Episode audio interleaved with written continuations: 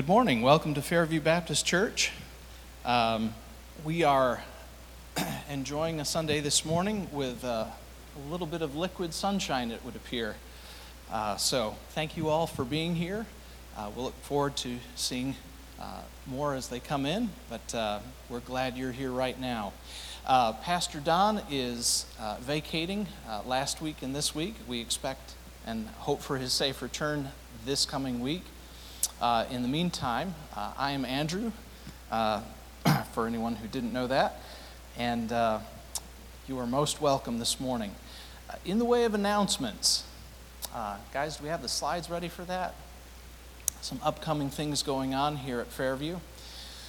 Um, we have an ongoing class over the next couple months for those interested in foster care.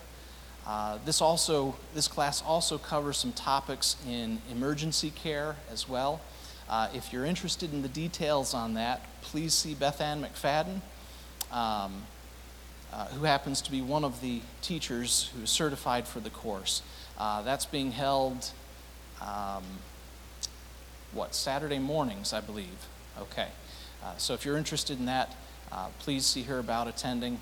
Uh, those, I believe, started yesterday as well. So, but it's not too late to get. In, no?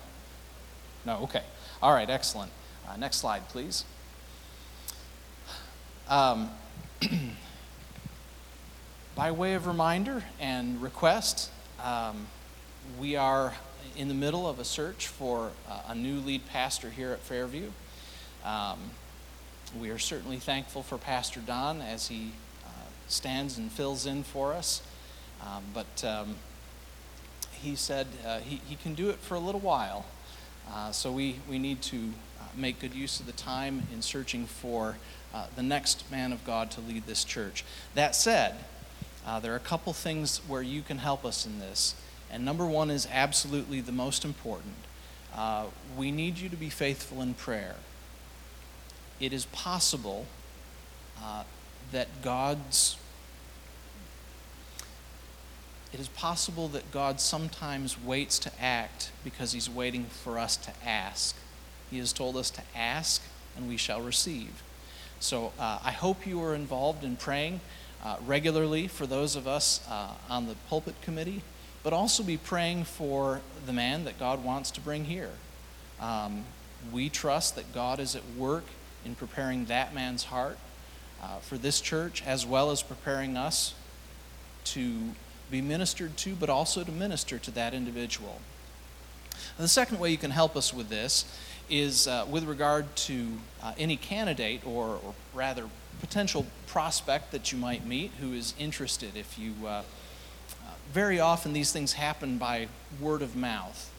Uh, and so if, if you know of someone who is um, who might be interested in that, please direct them um, to the email address that's provided up there. It's fairviewpulpit at gmail.com.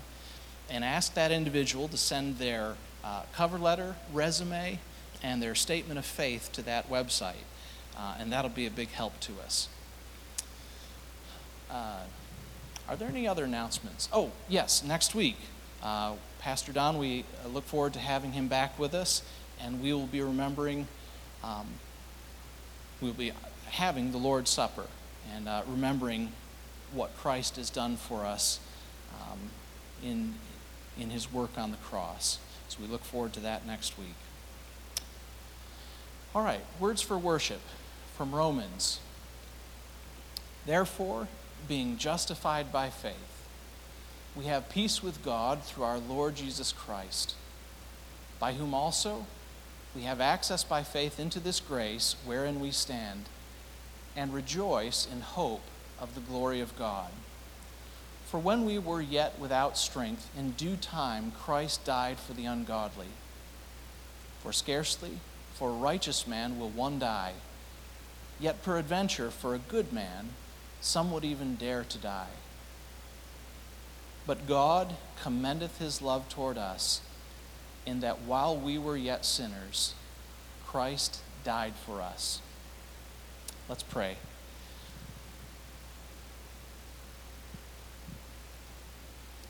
Father, how, how rich the gifts are that you have given to us. That you saw fit to adopt us as children into your kingdom, into your family. That you, in your wisdom, chose to make us brothers and sisters with Christ and joint heirs of you.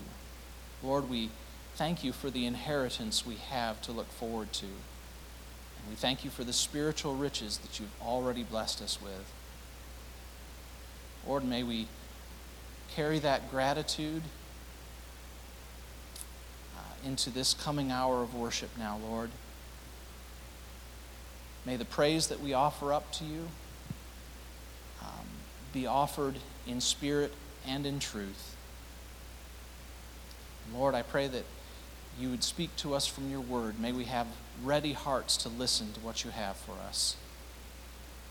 We look forward to what you will do in our midst this morning, and we thank you for being with us, Lord. Amen. Church family, let's stand together as we begin our worship in song and sing our praise to the Lord this morning. He is doing great things around this world, even in the midst of some pretty hard to understand circumstances. But God is at work, and it's important that we remember that and rejoice in that. So let's sing this morning To God be the glory.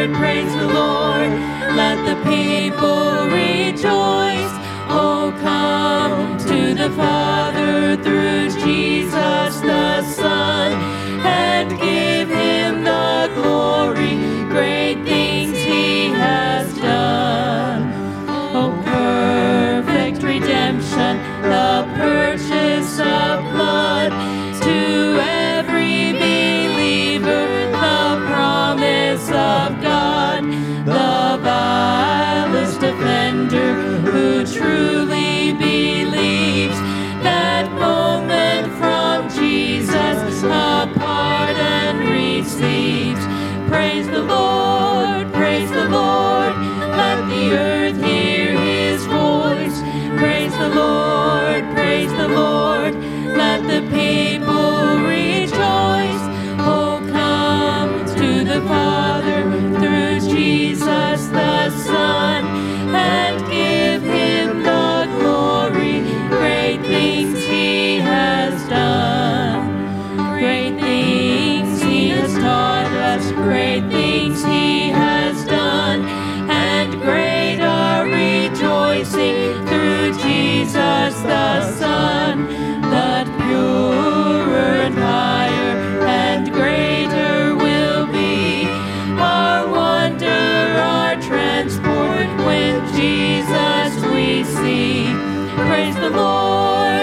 Praise the Lord. Let the earth hear his voice.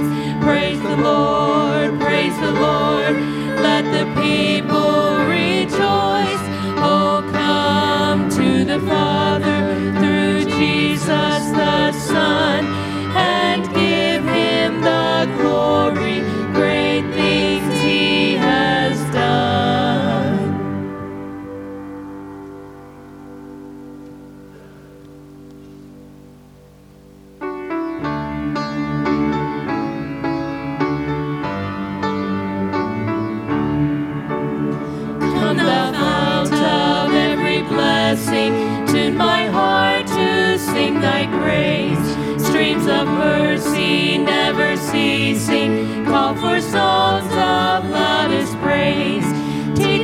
Some melodious sonnet sung by flaming tongues above.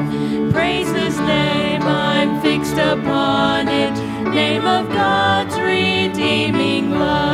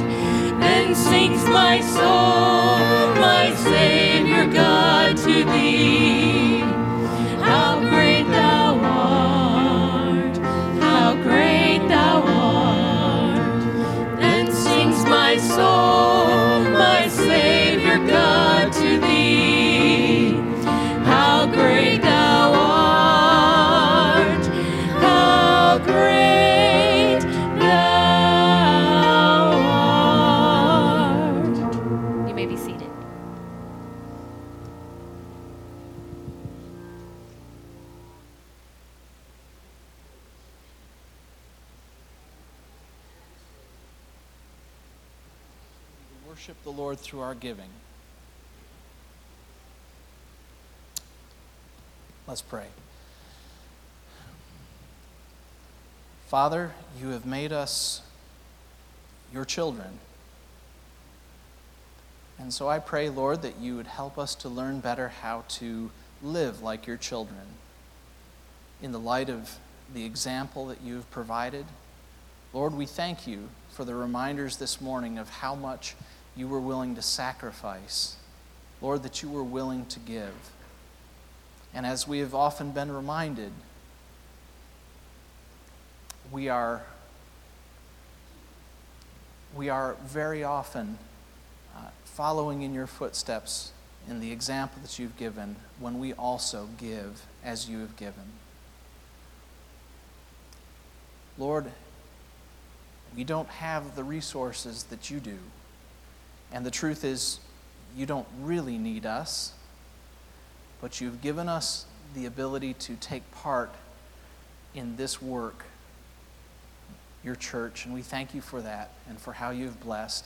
We thank you that you have enriched us, uh, that you have accorded many blessings to us, uh, materially as well as spiritually. Lord, I pray that what we offer this morning would be a fitting token of your generosity to us. May we honor you with what we give, and I pray that you would further it for your purposes. In Christ's name I pray all these things. Amen. Church family, you can remain seated for this song. I would just ask that you would prayerfully sing it and that we would truly beg the Lord to be at work in His church. And sometimes that work doesn't look exactly like we think it should, but He truly is at work. So let's just pray, pray, sing this together. Speak, O Lord, that He would be at work.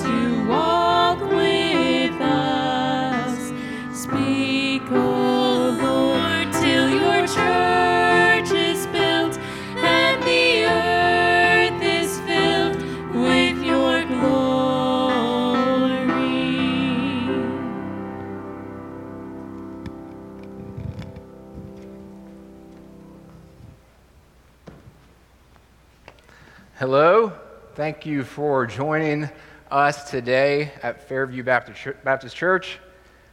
Um, for those of you that do not know me yet, I am the youth leader here at Fairview uh, and have been for almost four years now. Jess and I have been here um, together as members for, for almost four years. It's hard to believe.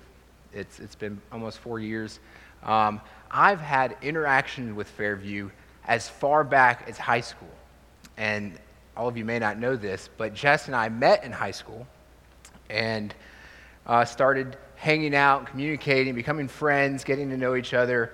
And I would go visit Fairview when I was in high school, in 11th and 12th grade, when Fairview was at the other building. Um, I, was, I would go visit, spend time um, there with their youth group, and, and have interactions with their youth group as well. And so it's pretty neat. It's, it's almost like I've come full circle, being able to lead the youth group now um, here at Fairview, but, but having been impacted by the youth group as well. So it's, it's pretty cool. And even now to have our, our first little one being born into the Fairview family um, is neat. It's very special. Jess was about two years old when she when her family came to Fairview, and so it's it's pretty special for us to have our little our little 15 uh, month old, 16 month old girl um, here with us as well.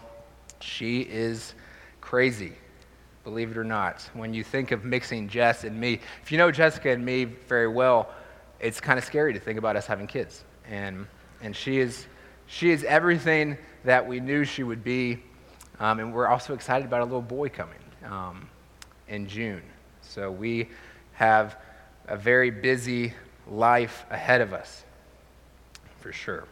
But I'm thankful for the opportunity. Some of you, um, may know of me, may know me somewhat pretty well. Uh, some of you may not. And you could be wondering who is this guy, right? Who is Jason Clark? Why is he here doing youth group stuff? Um, what's his goals in life? I met with a friend this past week, and it was just very encouraging. And this, this friend of mine had been in ministry for years, years and years and years. And he had shared with me that he was called to ministry, not a specific role, not a specific title. He had no aspirations to be the main person, the leader of leaders of the church. And that just really resonated with me because that's exactly what I would say is I am called to ministry. I am called to, to live ministry with my life and in my life, not to a specific role, not to youth ministry for the rest of my life. That's a scary thought. Um, I'm called to just live ministry. And that was encouraging to hear from a friend.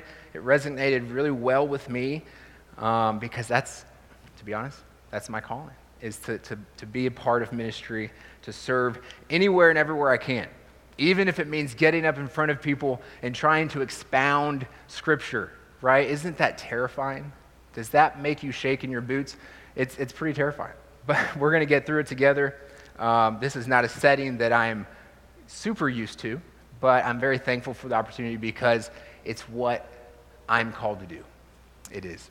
Um, so thank you for being here, especially thank you for being here if you knew that it was going to be me, right? I see a lot of empty seats, and so we're going to have some conversations with people next week and say, you better go back and watch the live stream because you missed it. Um, so today we'll be in the book of Colossians, Colossians chapter 3. If you have your Bible, you can go ahead and turn there. Colossians chapter 3. Basically, everything that I've just said in the last five minutes um, doesn't count for my time because I didn't, stop, I didn't start the, the clock. So we're now starting. Colossians chapter 3. Friday, Jess and I were at Target. Target is just a great place, right? We're glad that we have Target. We live on the southeast side of town and that's our Walmart, basically. We have Target. The southeast side of town, um, people are different. They are. If you're from the southeast side, you know this. They're, they're just a little different. To be honest, I think it's mainly because it's occupied by a lot of elderly people. And we, we live on the southeast side, and we're, we're surrounded by elderly people, which is great. Life is slower, life is more quiet. We like where we live. Anyway, we were at Target uh, Friday, and I said, Jess, I'm going to be speaking partly on putting off the old, putting on the new, right? And I said, There's no way I can go up there in old clothes. I got to put those things aside. I need new clothes. And so I talked her into it, and she bought me this shirt and these pants. So I put on the new in preparation for today. I just want you to know that. I feel good. I'm in new clothes. It's, it's a good thing. Colossians chapter 3. Let's go ahead and read Colossians chapter 3, verse 18. Wives, submit yourselves to your husbands as is fitting to the Lord. No, I'm kidding. That's not. that is not today, at least. Not today. Colossians chapter 3, verse 1, starting in verse 1. If then, Matt's playing around with us up there on the sound booth. Colossians 3, verse 1, we'll read down through verse 17. If then you have been raised with Christ, seek the things that are above, where Christ is, seated at the right hand of God. Set your minds on things that are above not on things that are on earth, for you have died. Your life is hidden with Christ in God. When Christ, who is your life, appears, then you also will appear with him in glory. Put to death, therefore, what is earthly in you sexual immorality, impurity, passion, evil desire, and covetousness, which is idolatry. On account of these, the wrath of God is coming. In these you too once walked when you were living in them. But now you must put them all away anger, wrath, malice, slander, and obscene talk from your mouth. Do not lie to one another, seeing that you have put off the old self with its practices, and have put on the new self, which is being renewed in the knowledge after the image of its creator. Here there is no Greek and Jew, circumcised, uncircumcised, barbarian, Scythian, slave, free, but Christ is all and in all. Put on then, as God's chosen ones, holy and beloved, compassionate hearts, kindness, humility, meekness, and patience, bearing with one another, and if one has a complaint against one another, forgiving each other, as the Lord has forgiven you. So you also must forgive. And above all these, put on love, which binds everything together in perfect harmony.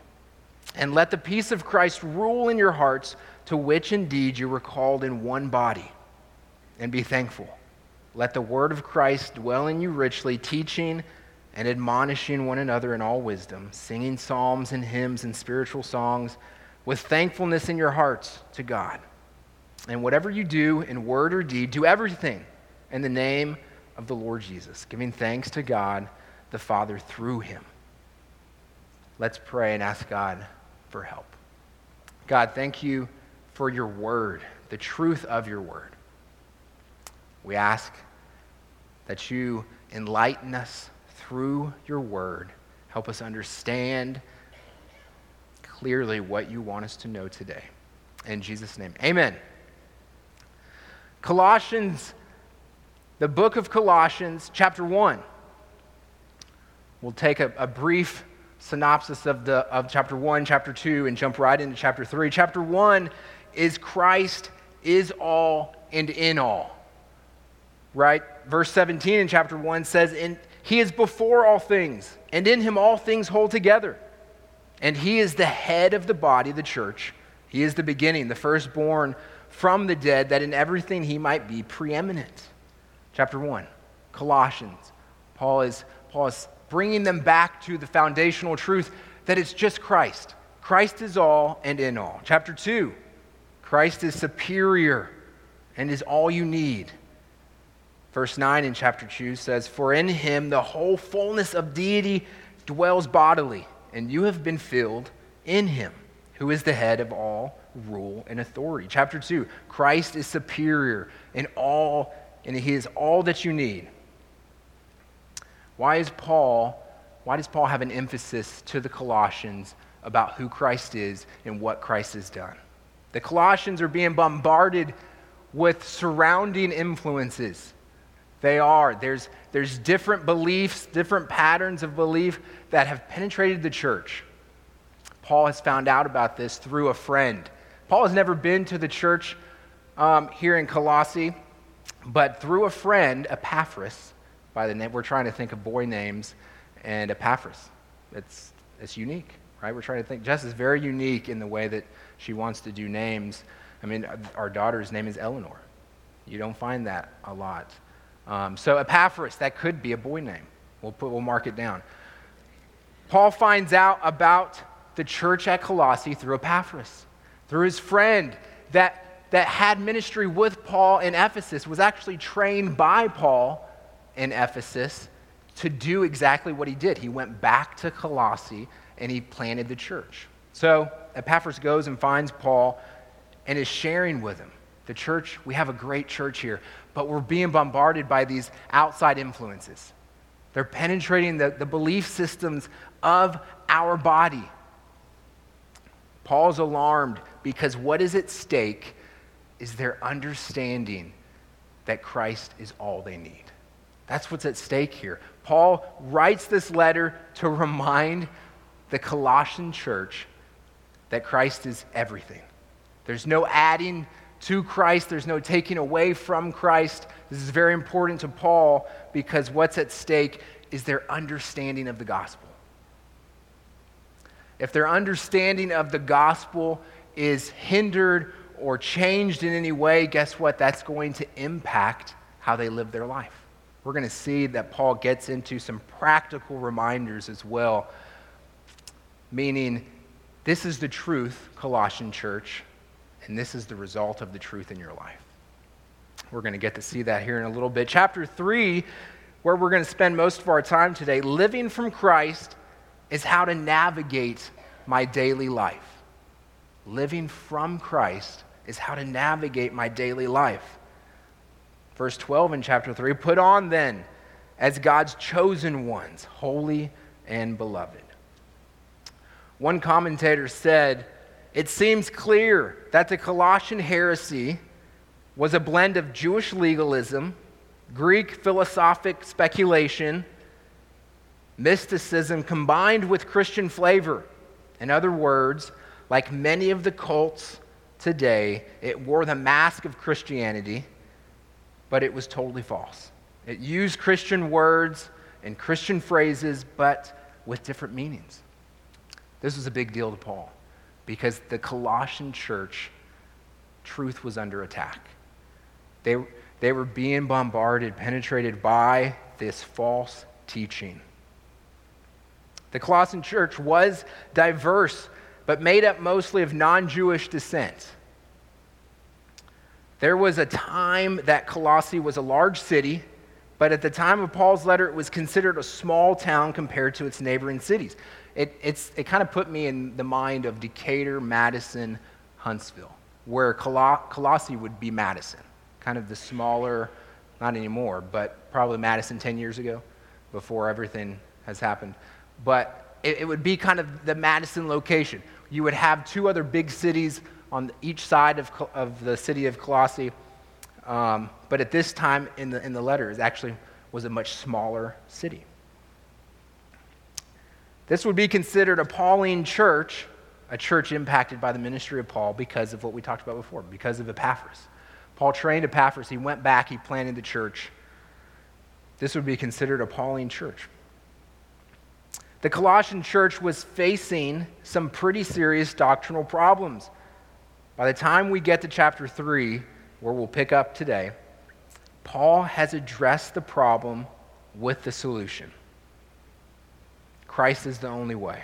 And now in chapter 3, we see how that translates in our daily lives. One commentator said, in regards to relating, relating to the Colossian church now. This is an age of syncretism. People are trying to harmonize and unite people in different schools of thoughts and come up with a superior religion. Our evangelical church is in danger of diluting the faith in their loving attempt to understand the beliefs of others. Mysticism, legalism, Eastern religions, asceticism, man made philosophies are secretly creeping into the church. They are not denying Christ, but they are dethroning him and robbing him of his rightful place of preeminence. Kind of a main idea today that we'll talk through through this short passage is Christ is the only way to understand my value, my identity, and my mission. God has given us Christ to be the only way to understand those things my value, my identity, and my mission. God places the believer in a position to live from new life and to never forget the dangers of the old life. We're going to see Paul remind the Colossians hey, put on good things, put on these good things, but don't forget to not let these old things consume your life. Let's pick up in verse 1 of chapter 3.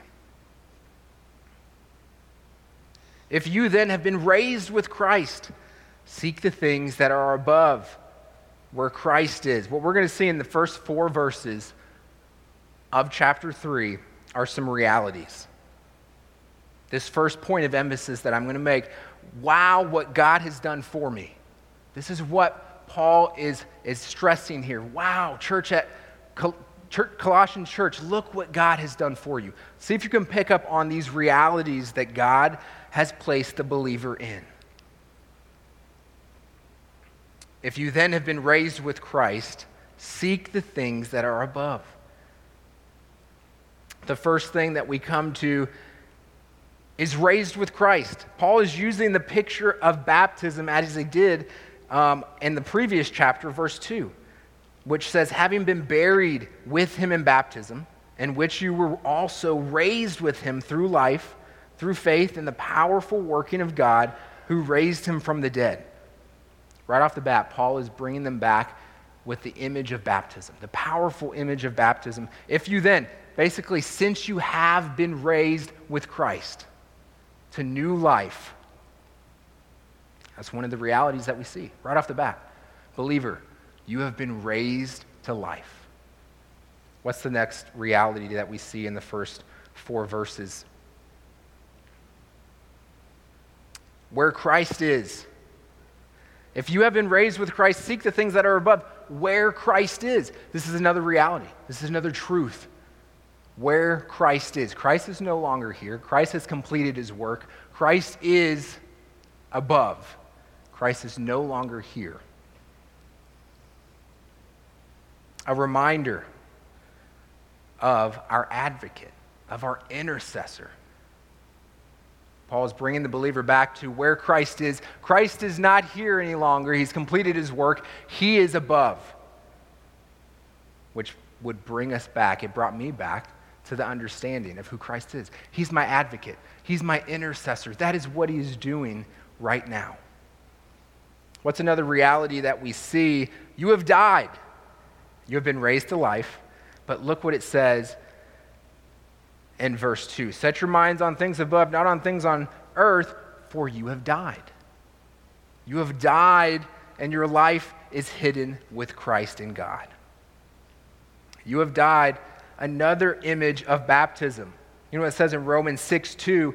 How can we who died to sin still live in it? Romans 6 4 says, We were buried, therefore, with him by baptism into death, in order that just as Christ was raised from the dead by the glory of the Father, we too might walk in newness of life. This is another reality that, that Paul is pointing out. You not only have been raised to life, you have died. You have died to this earth. You have died to sin, and you have been raised to life. It's a beautiful picture of baptism.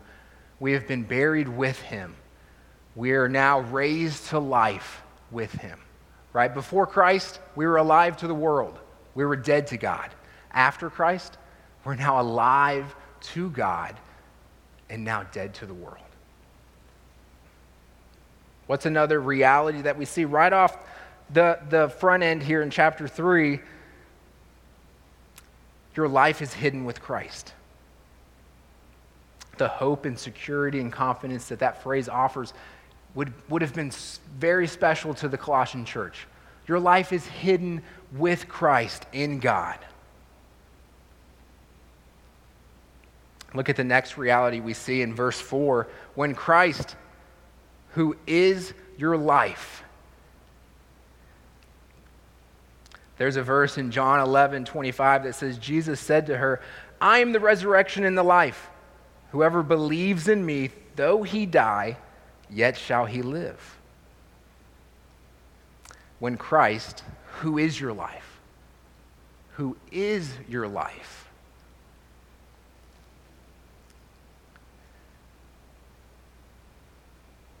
the next reality there at the end of verse 4. Who is your life? When Christ appears, then you also will appear with him in glory. A promise, security for the Colossian church. Christ is bringing them back to these realities. Why? Why is Paul, why is God using Paul to remind the church at Colossae these realities? They're, they're being bombarded with false teaching, with, with different frames of thought that are diluting, that are taking away, that are adding to their faith. Paul is bringing them back to the foundation. Paul is bringing him back to the true reality.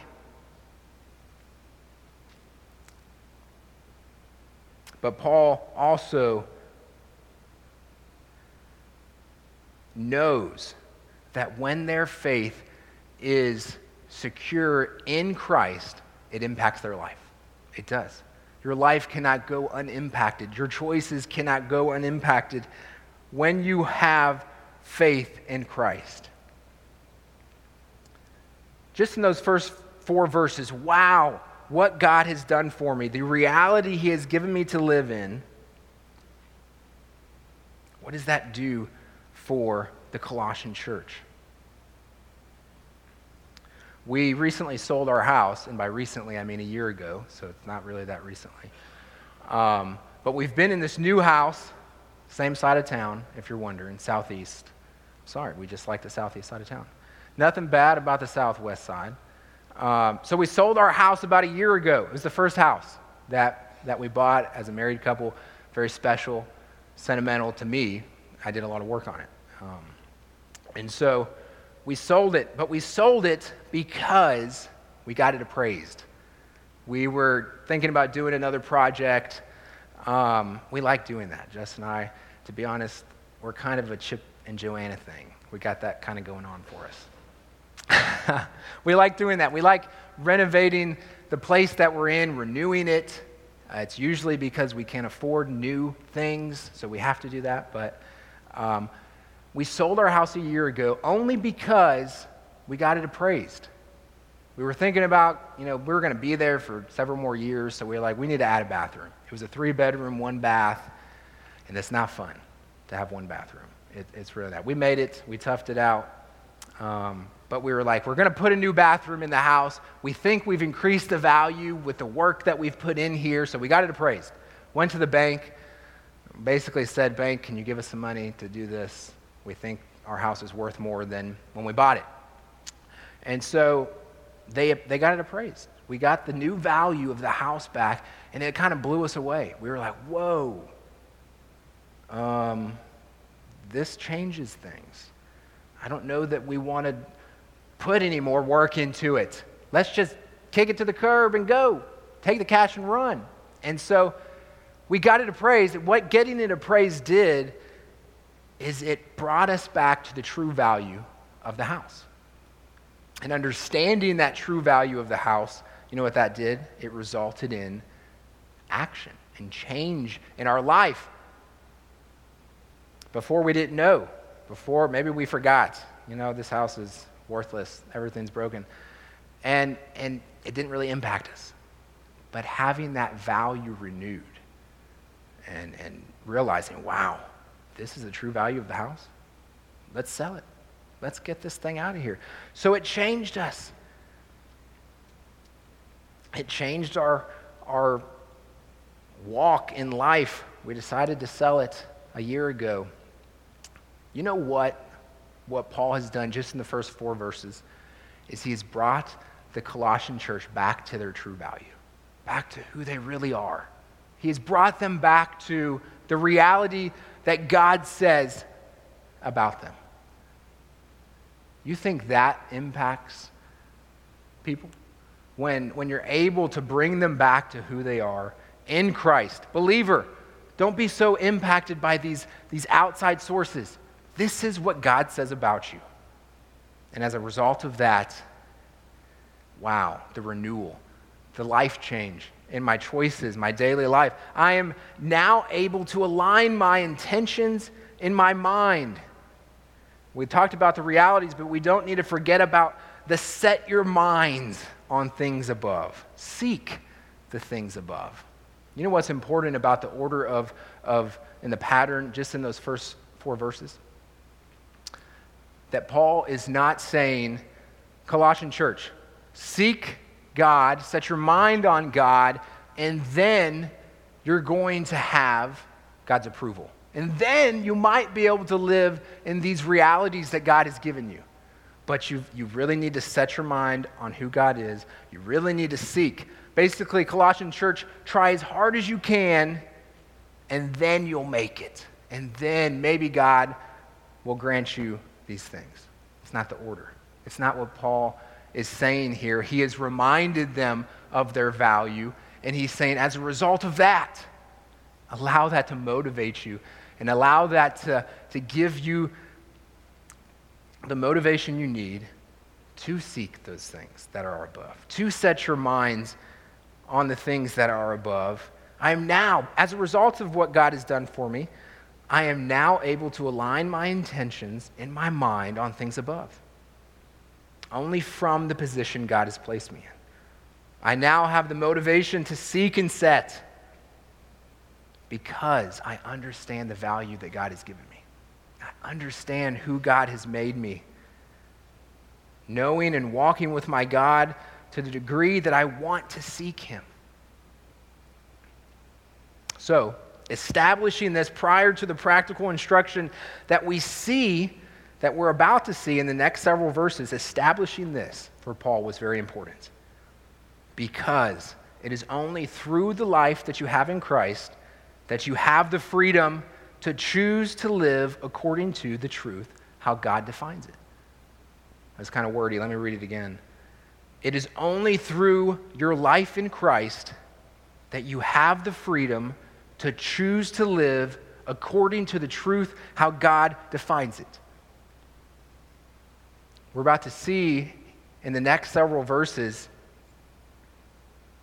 some important practical reminders that Paul is sharing. But it was very important for Paul to establish this prior to getting into that. What does reminding you of who you are do for you? What does that do? What was Paul's hope that that would do to the Colossian church? One thing, it brings me back to how God defines my value, my identity, and my mission. So I have the choice whether to be held by my earthly surroundings or to live from this new reality God has placed me in. And so it was hard this past week not to be glued to the news, right, with everything going on in, in the Ukraine. It was hard not to allow that to impact my thoughts Obviously, our hearts and our, our prayers are with the people of Ukraine right now. What a reminder, though, what a timely rem- reminder for me this past week of the reality that God has given me to live in. So that I don't have to be so impacted by this, my surroundings, by what's going on around me. I don't have to try to make sense of this world because I'm not a part of this world anymore. We're going to see that reminder in the next several verses. Let's pick up in, in verse 5. Put to death, therefore, what is earthly in you. Put to death, therefore. Paul is saying, okay, as a result of everything I just said, as a result of, of me reminding you who you are in Christ, put to death what is earthly in you.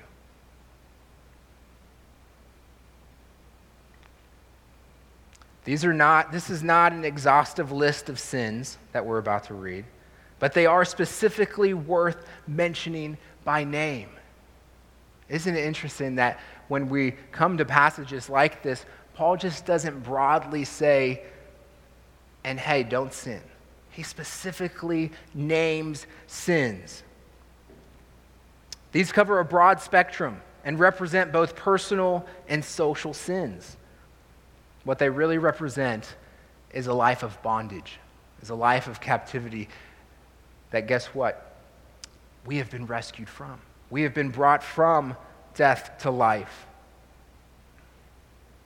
Put to death, therefore, what is earthly in you sexual immorality, impurity, passion, evil desires, covetousness, which is idolatry.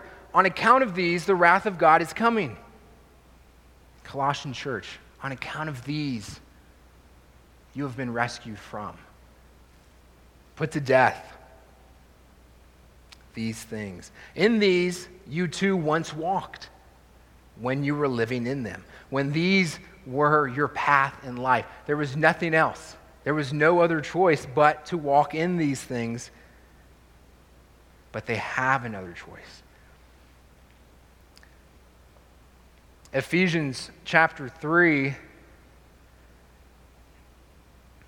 actually, chapter 2, speaks of the same thing. But now in Christ Jesus, you who were once far off have been brought near by the blood of Christ.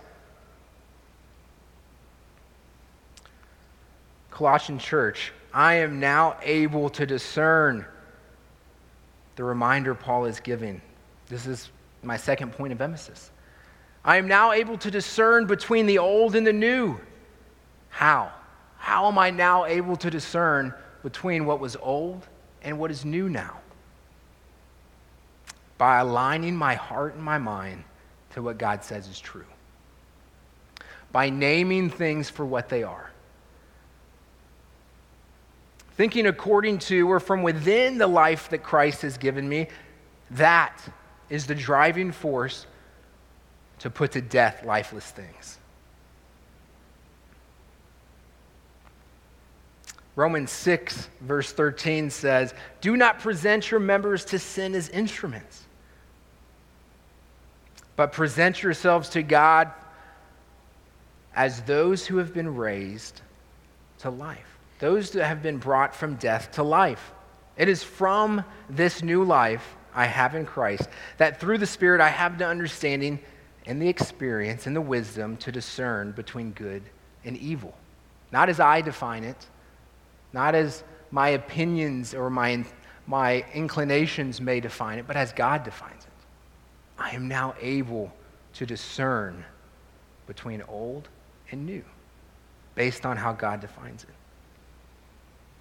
Galatians 5:24 speaks on the same thing. It says, "In those who belong to Christ Jesus have been crucified, have crucified the flesh and its passions and desires." Romans 12:2, "Do not be conformed to this world, but be transformed by the renewal of your mind, that by testing you may discern what is the will of God, what is good and acceptable. It is through these temptations that we have the opportunity to truly trust what our God says is true. Not only to trust it, but to demonstrate that by calling them what they are, dead, lifeless things, and leaving them that way. God is saying, through Paul here that these things are lifeless. Leave them lifeless. They're no longer a part of your life. So, having put off things that destroy relationships, realize now that you are a part of that you are a part of a community that is truly that is truly unified without distinction. Look what it says in verse 9. Do not lie to one another, seeing that you have put off the old self and its practices, and have put on new self, which is being renewed in knowledge after the image of its creator. Here, there is not Greek and Jew circumcised or uncircumcised, barbarian or Scythian, slave, free, but Christ is all and in all. One commentator said, Christ absorbs in himself all distinctions, being to all alike everything that they need. I like the quote from Tim Keller that says, God created us simply for the joy and love of it. He loves us not instrumentally for what he can get out of us, but for us. So it is the height of wisdom to love God for himself alone and to value human beings not simply for what we can get from them, but as beings who reflect the image of our Maker. Paul's proposition Is there anything besides God that is consuming your life? Is there anything besides God that you are using for satisfaction, identity, or personal gain? If so, remove it. Remove it and live from the renewal and from within the unified community that God has given you.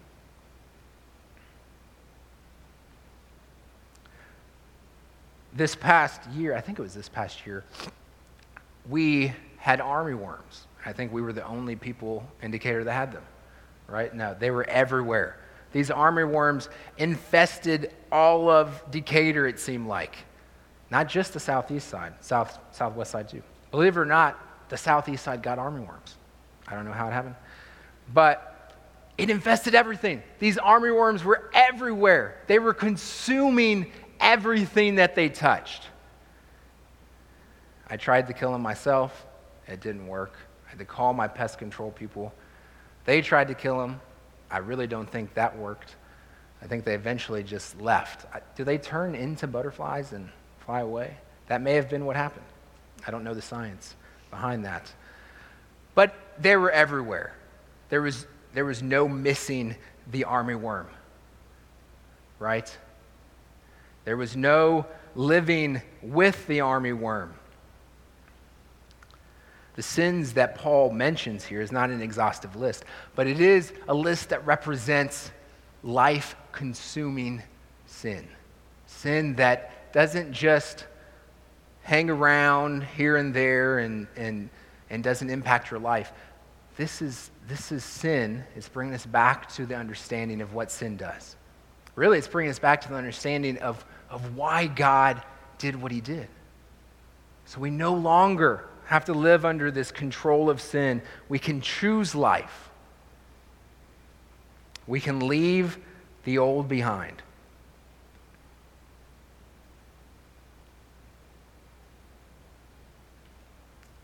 Verse 12 through 17. Living from where God has positioned me means actively clothing my life with responding to God. Living from where God has positioned me means actively clothing my life with responding to God.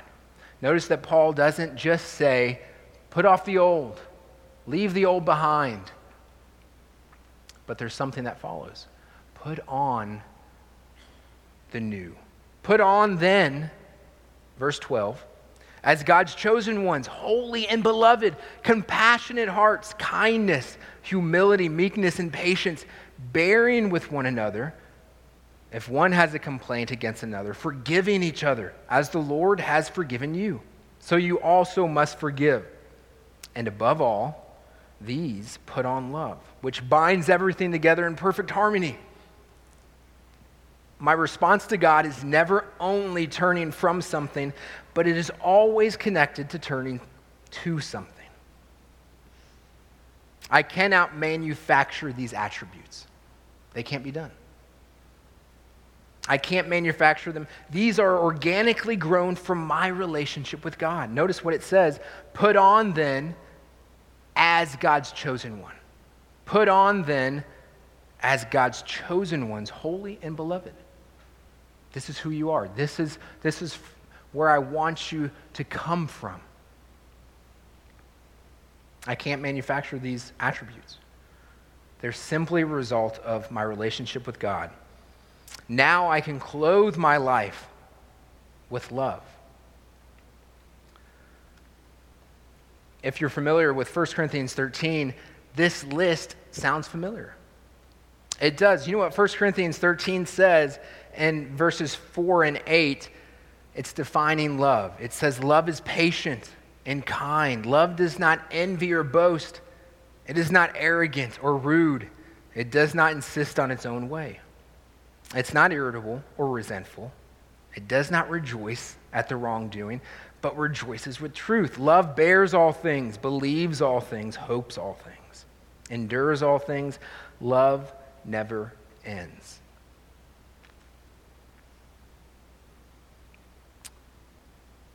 Put on, then, as God's chosen ones. Living from where God has positioned me means actively clothing my life with responding to God. I got braces a couple years ago at the age of 30. It, it was bizarre. I wouldn't recommend it. it. To be honest, it was awkward at times. I was a 30 year old man with braces. Um, but it was worth it. I understood the process. They were correcting my teeth. My teeth needed correcting. Jess really pushed me to get the braces, and I was like, You don't accept me for who I am? Why did you marry me? I took her back to our vows and, and tried to, to talk to her about that, but she wanted me to get them. So I got braces. They corrected my teeth. Thankfully, I don't have them anymore. They're gone. I put them off. Um, but now, as a result of the work that was done on my teeth, I now have a retainer. I have to put these retainers in at night. What these retainers do, how they function, is they're extending the work that was done on my teeth. They're extending that work to where they're really extending the life of it. So hopefully, if I keep my retainers in, everyone that I know that, that had braces, by the way, is like, oh, the retainer, don't wear it. And then I see their teeth. It's, it's not good. There's a reason for the retainer. That retainer extends the work that has been done, it extends the life of that work. Our response to God, us responding to God, is not manufactured, it's, it's not forced upon us, but our responses to God in obedience, in faith, it's simply an extension of the work that God did in us. It is. It's simply an extension of that completed work that we have in Christ. Our responses now to God are connected to that. It's an extension of that work. Responding to God's direction is a choice. It's a choice that we have every day. What does responding to God look like? Believing what He says is true choosing not to give life to the old, but rather allow your choices and your interactions to be shaped and refined by your new life in Christ, by who God has made you to be. Something that we like to say in the youth group, I probably haven't said it in a while, but your relationship with God impacts everything that you do. It does. It impacts everything. God has placed me in a position to know Him and to know my value and my identity and my mission. He has given me everything I need to navigate my everyday in a way that glorifies Him. We are left with a choice whether to believe what God says is true or to live controlled by my surroundings. We have been given a community without distinction or partiality, but one to share in this new life with.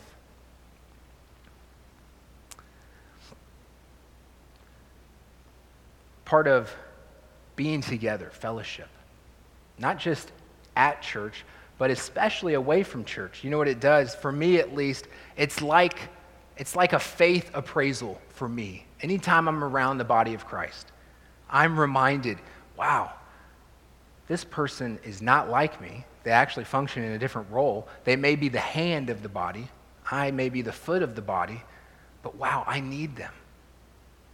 And guess what? Together, we're reminding each other that we need Christ.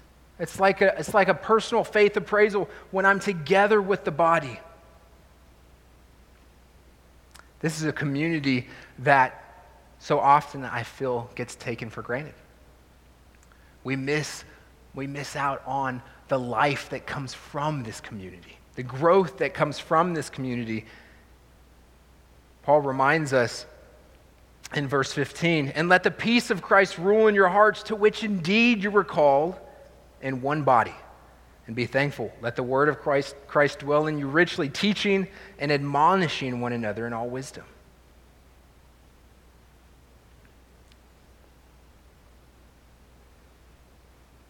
We have been given God's goodness and our relationship with Him and who He has made us to be in and through the body of Christ. And it is important to understand that it is from that, it is from that life that I now can respond and live accordingly. There's a, I'm closing with this last illustration.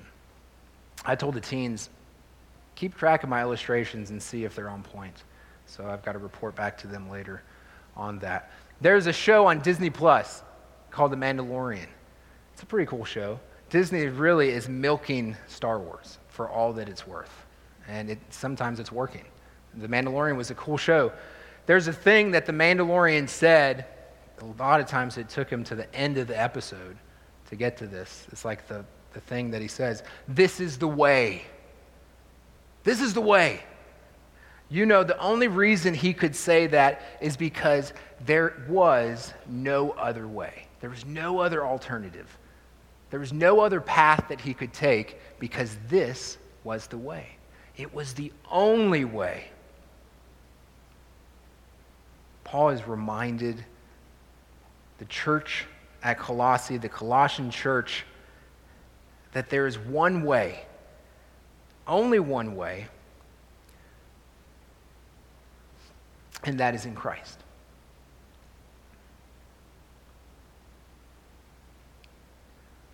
What an awesome encouragement to be reminded what God has done for me. What now I have the ability to do because of that. How that impacts my daily life.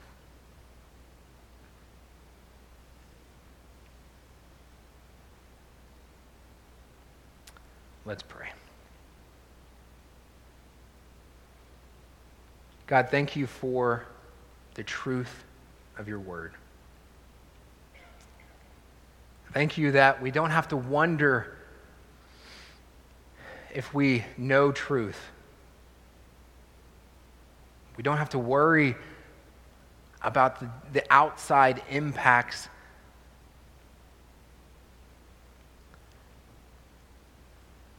We can know truth how you define it. God, thank you for the reminder that knowing truth means living truth.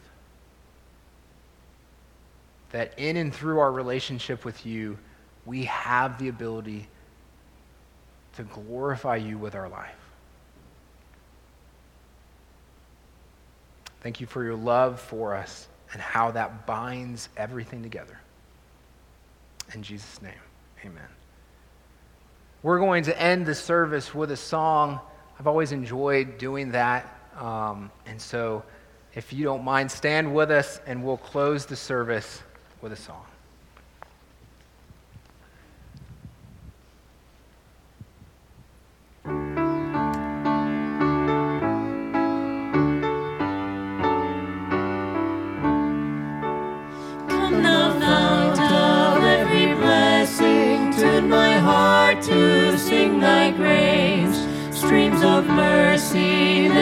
Never ceasing, call for songs of loudest praise. Teach me some melodious sonnet, sung by